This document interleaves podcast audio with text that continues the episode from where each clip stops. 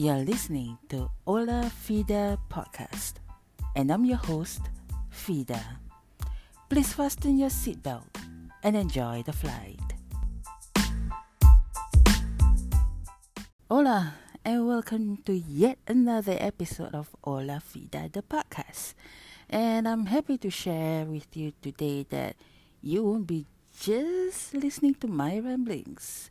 I have a special guest who will be giving me uh, an interesting insights on what it's like to be a husband, a father, you know, shouldering um, heavy responsibilities, and does not mean that he can no longer travel. So, this one is dedicated to all you married men who are thinking of getting married or having kids, but we fear that it will stifle your travel plans. so, yeah, let's get on with it then, shall we? Hola, Fida. Hola, how are you? Well, this uh, Saturday As- night, I guess. As fine as it can be, I guess. Yeah, I would think so. So, would you like to introduce yourself to my listeners? Oh, uh, hello, everybody. Uh, my name is Osman, uh, and I am Fida's friend by, I think, through my wife. yeah. So I'm not too sure whether you heard her, you know, what whatever she mentioned about her experiences in Spain previously. So uh, I'm the husband. Yeah. Yeah, so uh, is your travel style the same as your wife's? Um, I'm not too sure say that it's the same, uh, because uh, I've traveled uh, on several occasions uh, through work, Mm-hmm. you know, uh, bringing kids over overseas. Mm, your Uh, okay, just a background. He's also an educator. Yes, I shall not name where I'm from and which school and all that, so that's all kind of a secret hush hush thing. ah. Yeah. Yeah, but uh, yes, I'm an educator. So I brought kids overseas. Um, and I've also traveled on my own once. I've traveled with parents, uh, and I've also traveled with the family.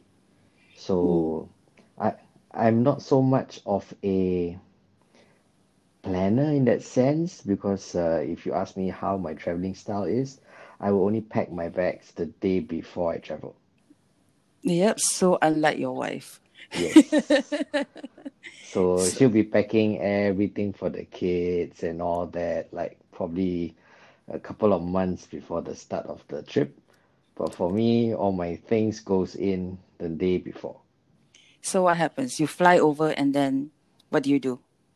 I mean, like, okay, um, if you're talking about work, uh, Mhm. that's a whole totally different thing altogether because that requires lots of planning, uh, from the school end, uh, pre-trip planning, you know, identifying the students, getting their uh, documentation all in order, uh, and then uh, making sure that the itinerary for the trip is uh, up to the school's requirement, uh, and then a lot of um, briefings to parents, briefings to students, workshops even before you even travel overseas, and Wow. lay, yeah, liaising with the um, because when we go overseas, it's all about um, connection with the other school that we're traveling to, we're visiting.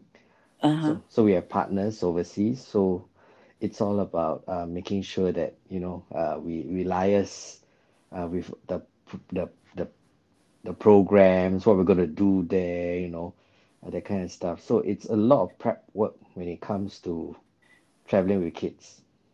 So not school sense. none of these are applied to your own personal trips, I can assume. I, of course not. because work is work you see yeah Mhm. yeah so if it's it's for for school work it's the the key priority is always first number one is and Mhm. second is also safety and the third is also safety so Wow. yeah so so it's very important that we cross the T's, we dot the I's, make sure everything is in order, uh, so that if do if things do happen, or if hiccups do happen, we are prepared for it. lah. So, I mean, are the how old are the kids that Mm, you usually bring them? uh, I brought kids from the age of probably about, mm, mm, I think 10, 9 and 10. Mm-hmm. Yeah, so at times we bring about 30 children over. Wow. Yeah. So at that age, do you think it's viable for them to go on all these trips? And how far away is it from Singapore? Uh, normally we travel to Southeast Asian countries. So there'll be like countries uh, in China, Brunei, Indonesia, Malaysia, you know, more of the Southeast Asian partners within the uh, within Singapore's uh, you know general distance. ah. Um, Mm. yes, it opens up a lot of their eyes in terms of because they've been so used to how life is like in Singapore. And some of these children, they have not had the opportunity to travel. Uh, Mm. yeah, due to probably like home circumstances or they they when when they travel with family, it's all about more about uh, you know going on holidays, sightseeing and tours and all that. Not so much about really really trying to find out what how the locals live. So when we bring them over to Indonesia or we bring them over to Brunei, it's a great eye opener for the children.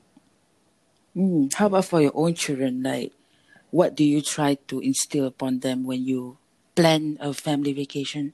Well, the planning I leave it to my wife most of the time.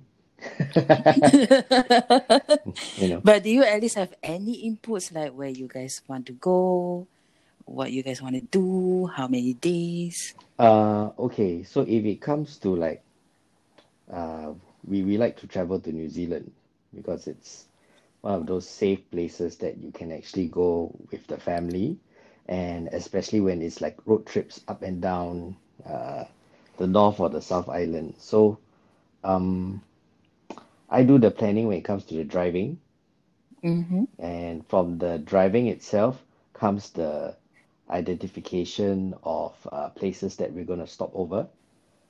Mm-hmm. And, and then from there, then of course, uh, my wife comes in and gives us input whether this Airbnb is up to standard or we're going to stay in a motel or, you know, what are we going to do there, you know. So she gives the green light whether that's okay, that's all right, you know. So she has the final say in terms of probably those kind of things.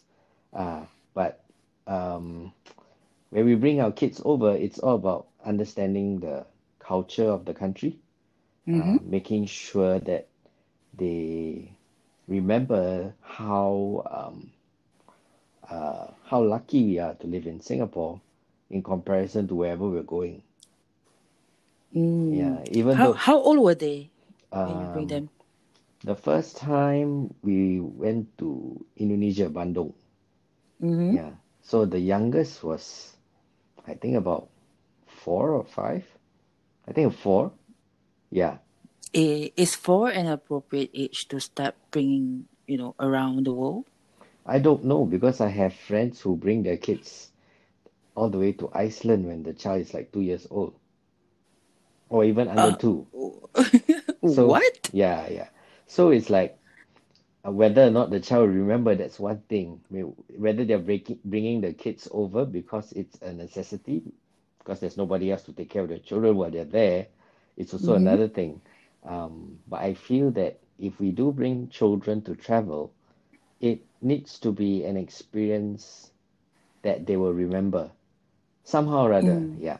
So I think at the age of four or five, that's all right.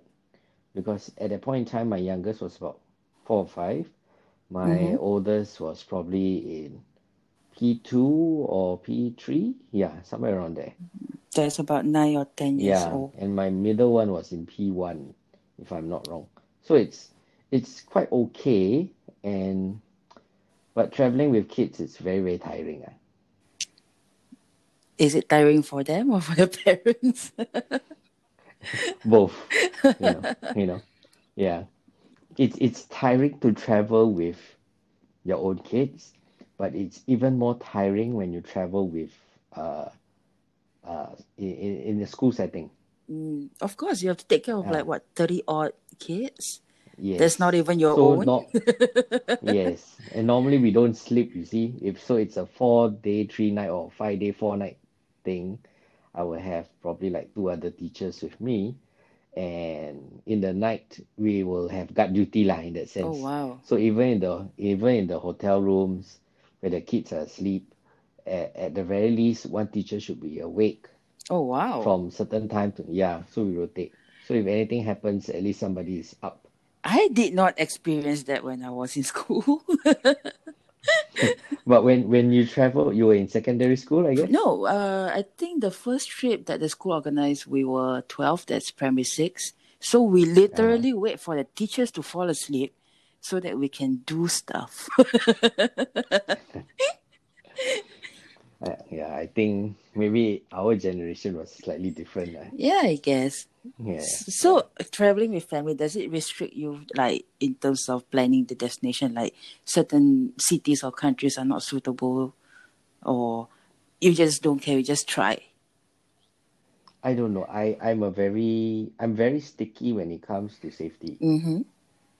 Yeah. So whatever I do in at work, you know, I try to mirror it when we travel. Mm-hmm. So like for example, if you ask me, uh, do you do your MFA registrations when you travel overseas? What's the MFA registration?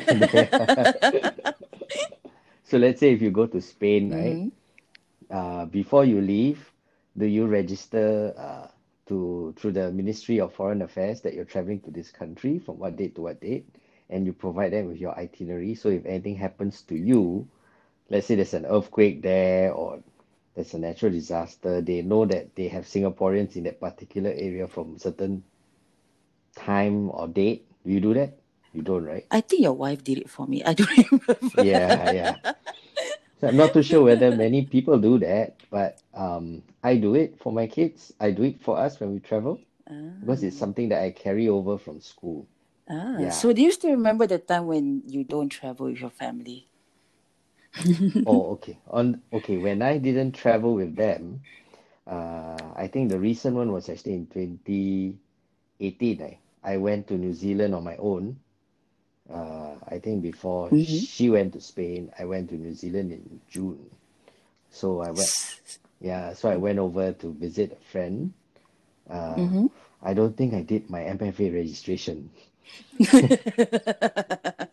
Yeah. And and because uh, I was going over to see my friend and we were gonna go on a road trip, uh, the itinerary was very sketchy. Basically, I just booked the car, I booked the lodging, and then uh, we, we we more or less decided that uh, there were certain places that we want to see, and then we'll decide how to find them. Oh, Yeah. So but are they search uh, easy to search on Google Maps? Yeah, yeah, yeah. Uh, actually, if Mm. if you're asking me if there's a a country that you want to bring your kids over for the first time, like you want to go on a road trip, that kind of thing, I think New Zealand is pretty safe. Yeah. So this is this is not like a plug for New Zealand, um, uh, no, uh, you know, but I'm waiting for them to sponsor me. you haven't been there. no, I have. Ah, I went uh, two two years Okay, ago. so so I guess if if you've been there, uh, you would realize that uh, it's very easy to move to get around as long as you can drive. Yeah, Mhm. and um, basically communication is not an issue. People friendly. Uh, yeah, so it's it's actually quite friendly, uh, family friendly in that sense. Uh, uh, the next one that we'll probably try probably will be I think language is going to be an issue for us. Definitely. Yeah. Like I I don't have time to learn Japanese. I'm sorry. but okay, New Zealand, are you uh, more favor- favorable to North Island or South Island? For me, uh, it depends on what you want to do, lah. If you want, if you're Mhm. into the sites, you're into the adventure stuff, you know, the adventure sports, going and trying to probably what go skydiving and all that, then the south is definitely the place for you. But if it's the first time and you just it's the first time going overseas with the family, then I would think the north is just nice because it's it's uh it's much more populated in that sense that you know you don't go on long stretches where it's rural areas and uh, I would say like if you get stuck somewhere, the next closest help you're gonna get will be like about a hundred kilometers. That'll be in the south. ah. Oh, Yeah, oh wow. yeah. Because I've only been to the North Island. I'm not sure about South Island when I'm going to go there. Uh, I thought, yeah. So, which season do you think is the best time to go? uh, different seasons you see different things. So, um, one, the first time we went to the North Island, we went in winter. Mm-hmm. Yeah. Um, so, but the thing about the North Island, the sites, like if you're looking for landscapes, you're looking for snow-capped mountains and all that, you have to be pretty specific to which place you want to go. So, like, you will have to travel all the way to like Mount Taranaki, then you can see the Mm-hmm. snow-capped mountain in probably in the North Island. But if let's say you're in the south, everywhere you will see mountains. Yeah, Mm. so the sites, and if you travel all the way to Mount Cook, there will be a place to actually a, a site for you lah to see, you see. So Mm. um, the first time we went over to the North Island, it was in winter. The second time we went to the South Island, uh, it was in summer, but summer came late. Mm-hmm. Oh, Yeah. okay. So by right, uh, in the month of end November, it's actually uh, their spring. Uh, sorry, uh, yeah, springtime for them. You know, and going into summer, but but it didn't happen. So when we were there, it was still very cold. Yeah. ah, So, but it's somehow after that, about probably like the first week into December, then it started to get pretty warm. Yeah, even in the south. So, uh, yeah. So the south normally is much colder, and it was quite an experience because, uh, as what they say, you know, if you travel to New Zealand, in the morning you might have hot sunny weather, but mm-hmm. sometime in noontime might suddenly become uh, cold weather, and next thing you know, you might have winds coming in from the Arctic, you know, blowing in your face, and you, you need to wear like three, four layers already. Yeah, it's burrito weather. Yeah. So it's pretty unpredictable. Mm, so the next time you will get to travel without your family, hopefully next year, because your wife wants to travel with me again. Oh, is it? So Oh, that's what she said. I, I didn't know. um, so question is, do you want to travel with her again?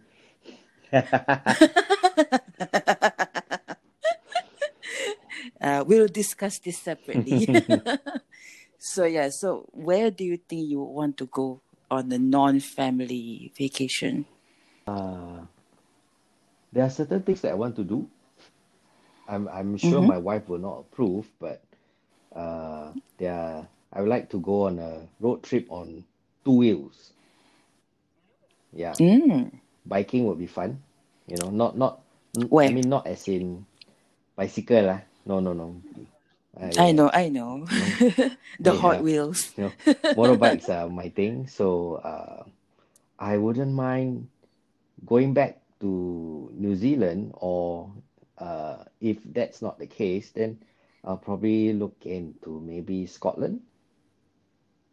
Mm, you know, Mm, biking from uh, Scotland all the way to probably, I don't know, certain parts of the UK.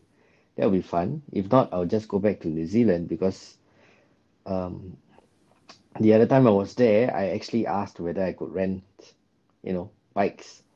Uh, they do mhm. that, but uh, the time that I was there, I only had a small window to do it, and normally they said that their biking trips uh, would take at least about five days to uh, to a week. Yeah, but I couldn't Mm. afford that time. Yeah. How long So were the you there for? yeah, the other possibility would be Australia. Which part of Australia? Uh, I don't know. Maybe Tasmania. There could be one. That that's the name that keeps appearing in my uh, Instagram feed. Yeah, so that could be it. Yeah, yeah, Tasmania is looking yeah, for you. probably. But if not, we're back to New Zealand and catch up with friends. Uh, and I do also have friends now living in Adelaide, so it could be a stop along Mm-hmm. the way. Mm. So do you still need your wife's approval to rent the bike or? Oh, um, I think it's a certain make, it's a certain model that she's specific about that I can ride or I cannot ride. So I just have to stick to that. Uh, the, the rest will come in naturally lah. How long? How long do you think is the the right duration for you to have a you know a peaceful vacation on your own without your family, and not missing them? Like your wife has some problem towards the end, like oh I want to go back, I miss my family after like I don't know 6 days, Mm-hmm. five days. Yeah. Yep. Uh, it depends on the family, I guess. So if your family's uh, pretty tight knit, you see each other every day, you you you know, I think maybe for some people after a week they get homesick, they need to go back and see the kids. Uh, yeah. Mm-hmm. Uh, for me, uh, the last time that I went over was about, I think, 11 days without, yeah, 11 days 11 without days. kids. I think so. Somewhere around there. Mm-hmm. It was okay. I did it. I mean, I, I wouldn't say I didn't miss them, but you know, I did miss them in certain uh, instances whereby, oh, you know, I'm here if only the kids were here, you know, that kind of thing. Then they'll be able to see what I Mm. see, they'll be able to experience what I experience, but not so much about not having the kids there with all their, you know, nonsense lah, yeah, yeah, ah, that uh, you know, but more about them missing out on the experience than than anything else. ah. So I would, Yeah, I can I can understand that. Like sometimes when Mm. I'm eating with your wife, she'll be like, "Oh my God, my kids will love this. My kids Mm. will love this." Yeah, so I can imagine. Mm-mm. So yeah, your wife went away for 15 and you went for 11. Are you gonna break her record someday? uh, well, this kind of trips are all like you know like uh, an investment. You see, so she has already Mm-hmm. gone to London first. I I think that was Mm-hmm. for about maybe two weeks. And then she has gone to Mm-hmm. Spain for 15 days. So in total, probably about 29 days altogether. I've only gone away for 11. So I have another 19 days uh, in my, you know, like so-called piggy bank, which I can use. Oh my God, is it some kind of an agreement between the two of No, you? but at least, you know, it's it's it's like a, you know, it's like a joker card that you can always take up. Hey, you have gone already not so long. So if I'm gonna go on the next trip, there's nothing you can say about it, you know, that kind of thing. And it's gonna be 19 days. It's gonna be 19 days. Yeah, Oh, nice. Yeah, but she's gonna increase that number yeah. So that again, I means, guess, once yeah. the So borders are open. I will always be able to have that additional mileage in my uh, so-called piggy bank. ah. Yeah, you know. So for those those guys out there, And right? If you're like wondering when are you gonna travel on your own and your wife doesn't allow it, the first thing you should do is to let your wife travel with her friends first. Then if you need to travel, then she can't say no to you because you said yes to her. I'm sure all the men list all the married men listening to this will appreciate that tip. Yeah. Definitely. All right. Thank you. Thank you so much for joining me uh, on my podcast. I know you have been excited to be on my show for a while. Ex- excitement is not the appropriate word. Can, sometimes cannot sleep, you know, that kind of thing. Thinking about it. oh, Yeah. that's so sweet. Anyway, yeah, thank you so much for joining me. I hope to hear your next uh, story of your next solo adventure without the wife, without the kids. yes, uh, I hope that it happens soon. And thank you very much for having me on your podcast tonight. No problem. It was my pleasure. right. Thank you and adios. Oh, adios. And there you have it. It's nice to chat with other travelers uh, with different backgrounds or lifestyle than me. My podcast it will not just feature the carefree solo backpackers type of travelers. I want to chat with everyone because um, I believe in the beauty of variety. Hmm. If you have a story to tell, hit me up on Instagram at olafida and we can take it from there. So, gracias todos for listening all the way to the very end. We'll chat again in no time. Stay tuned and stay safe. Adios.